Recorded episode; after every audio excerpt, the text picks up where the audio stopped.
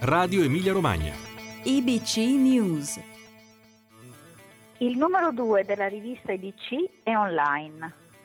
Riflettiamo sul patrimonio per far crescere il futuro.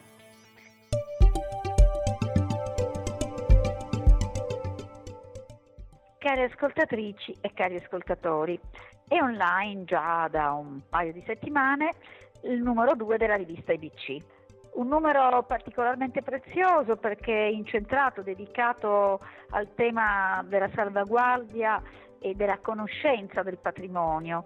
Abbiamo proprio pensato, a partire da un bel editoriale del professor eh, Balzani, il nostro presidente, di riportare l'attenzione eh, su quello che è il patrimonio, su quello che è non semplicemente uno scrigno da guardare con attenzione, come dice lui, ma proprio qualcosa da condividere, da far crescere nel, nell'idea, nella prospettiva che questo è una nostra risorsa, qualcosa che va custodito, conservato, ma insieme raccontato, proposto, condiviso.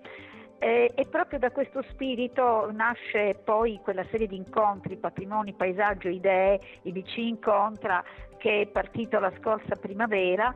E di questa prima serie ripresa adesso proprio eh, ieri, il 13 di settembre, c'è stato il primo incontro di questa seconda tranche che vede adesso anche la collaborazione della rivista Il Mulino.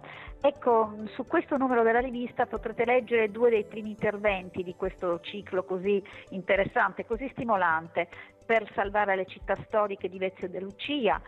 E di Elio Castellucci, il vescovo di Modena, eh, proprio come esordio di questa serie alle origini del patrimonio. Leggere Agostino di Tona per riflettere sui concetti di tempo, storia, tradizione.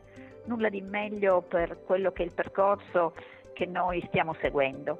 Ma eh, nella rivista sono tanti gli spunti legati sempre al patrimonio, a un uso e a una conoscenza del patrimonio e ad esempio c'è questa sottolineatura dei 400 anni della gamba lunga a Rimini, come pure restando a Rimini assai interessante il testo di Stefano Pivato, professor Pivato, che ehm, guarda al restauro, al ripristino del Teatro Galli e mette a confronto modernità eh, e filologia e ci spiega e sottolinea perché il Galli è stato restituito in questi termini alla sua città, rispecchiando e rispettando una storia, un'identità.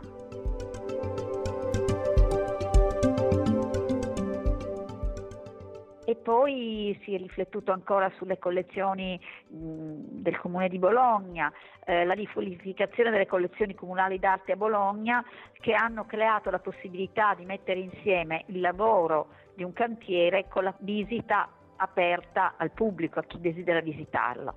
E ancora un articolo ci ricorda questa mostra um, Museo da gustare, abbiamo intitolato il pezzo, una serie di piatti, quelli che normalmente si usano in casa al ristorante, eh, o al ristorante dipinti in occasione di questa mostra che si è svolta in coincidenza anche con le feste artusiane e ehm, i piatti ovviamente portano la firma di Notte Artisti Romagnoli. Abbiamo poi un interessante excursus su un'importante arteria stradale che collegava la pianura padana alla Tuscia in questo articolo di Nicola Cassone, la via Parma-Lucca. Le strade, i percorsi, ciò che ci mette in comunicazione, il poter camminare, il poter guardare, scoprire meglio il paesaggio che ci circonda e, sue, e i suoi antecedenti sono sempre di grande interesse.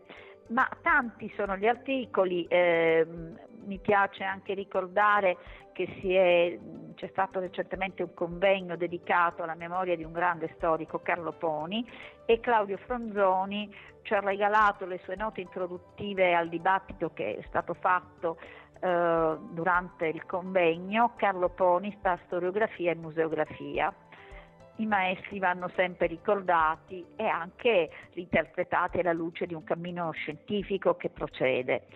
Beh, ehm, non voglio portarvi avanti più di tanto, nel senso che questi assaggi servono per andare online, per aprire il sito, per andare sulla nostra rivista, per scorrere, lasciarsi incuriosire e muoversi anche secondo le proprie inclinazioni e le proprie preferenze. Il dibattito è sempre aperto e la curiosità speriamo di riuscire sempre a stimolarla.